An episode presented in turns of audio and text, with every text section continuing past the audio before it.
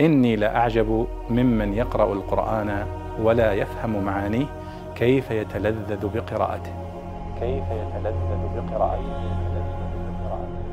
ورد سؤال عن قوله تعالى فانبجست منه اثنتا عشرة عينا يقول ما معنى انبجست الانبجاس هو خروج الماء من المكان الضيق والانفجار هو خروجه بغزارة من المكان الواسع.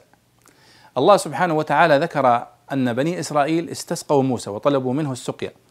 فالله سبحانه وتعالى أوحى إليه أن يضرب بعصاه الحجر.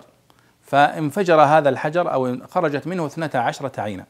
فقال واوحينا إلى موسى إذ استسقاه قومه أن اضرب بعصاك الحجر فانبجست منه اثنتا عشرة عينا.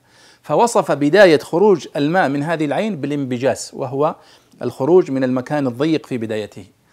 وورد في موضع آخر عندما ذكر الله هذا الأمر قال فانفجرت منه اثنتا عشرة عينا فأشار بالانبجاس إلى بداية خروج الماء وأشار بالانفجار إلى نهاية خروجه وأنه بعد أن استمر في الخروج أصبح آه، انفجارا غزيرا آه، واسعا وكثيرا. فإذا معنى انبجست يعني خرج منها الماء في بدايته خروجا قليلا قليلا والانفجار هو الخروج الغزير بعد ذلك. والله أعلم.